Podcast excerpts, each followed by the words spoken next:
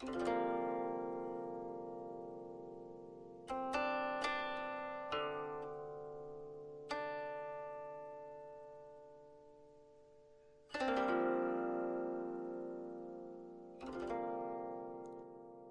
贝儿，欢迎收听子墨读课文。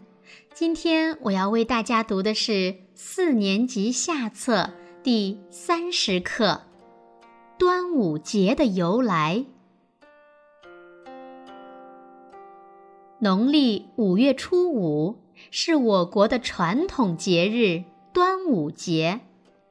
每到这一天，人们都要吃粽子、赛龙舟。喝雄黄酒，在屋檐上插艾叶，有时还要佩戴香囊，在手腕上缠红丝线。据说，端午节是为了纪念我国古代著名诗人屈原。这个节日至今已有两千多年的历史了。屈原是战国时期楚国著名的诗人，还是一个很有名望的官员。他忠诚爱国，很有才干。在他的辅佐下，楚国实行了一系列改革，国家渐渐强盛起来，人民的生活也得到了改善，百姓对他十分爱戴。但是，朝中有些权贵对他提出的改革措施非常不满，他们想方设法诬陷屈原，无中生有的在楚王面前说他的坏话。楚王听信了谗言，逐渐疏远了屈原，不再听他变法图强的正确建议，最后。把他流放到南方去了。但是屈原依然热爱自己的祖国，关注人民的疾苦。他写了很多爱国诗歌，并被人们广泛传颂。后来，楚王中了秦王的圈套，被骗到秦国软禁了起来。秦国又趁机派兵来攻打楚国，占领了楚国的首都。屈原万分悲愤，就在五月初五这一天，抱着石头投汨罗江自尽了。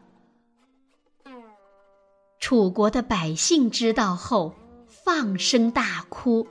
他们像潮水一样涌到屈原投江的地方，想去救他。人们大声呼唤着他的名字，沿着小船沿江打捞。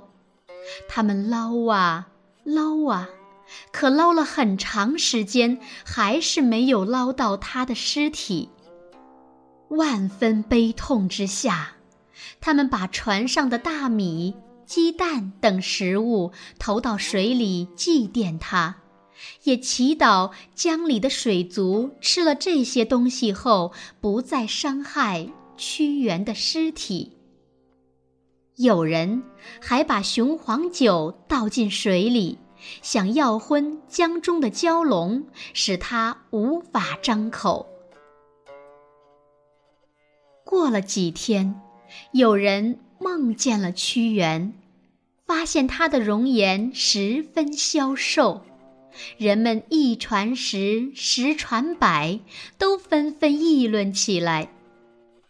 大家都很奇怪，我们往河里投了那么多食物，怎么屈大人还是那样消瘦呢？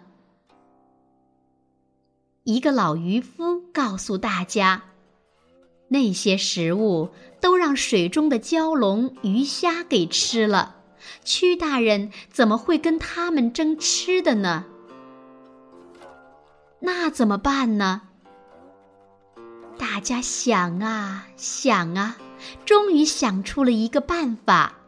他们把米饭用箬叶裹起来，外面缠上红丝线，再投到水中。让蛟龙、鱼虾以为是菱角而不去吃，这样屈大人就能吃到了。人们管这种食物叫粽子。从此，每年五月初五祭奠屈原的时候，人们都往水中投粽子。这一天也逐渐成了我国的传统节日——端午节。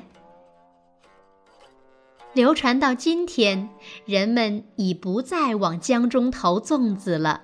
但有一些活动依然保留了下来，逐渐演变成端午节吃粽子和赛龙舟等习俗。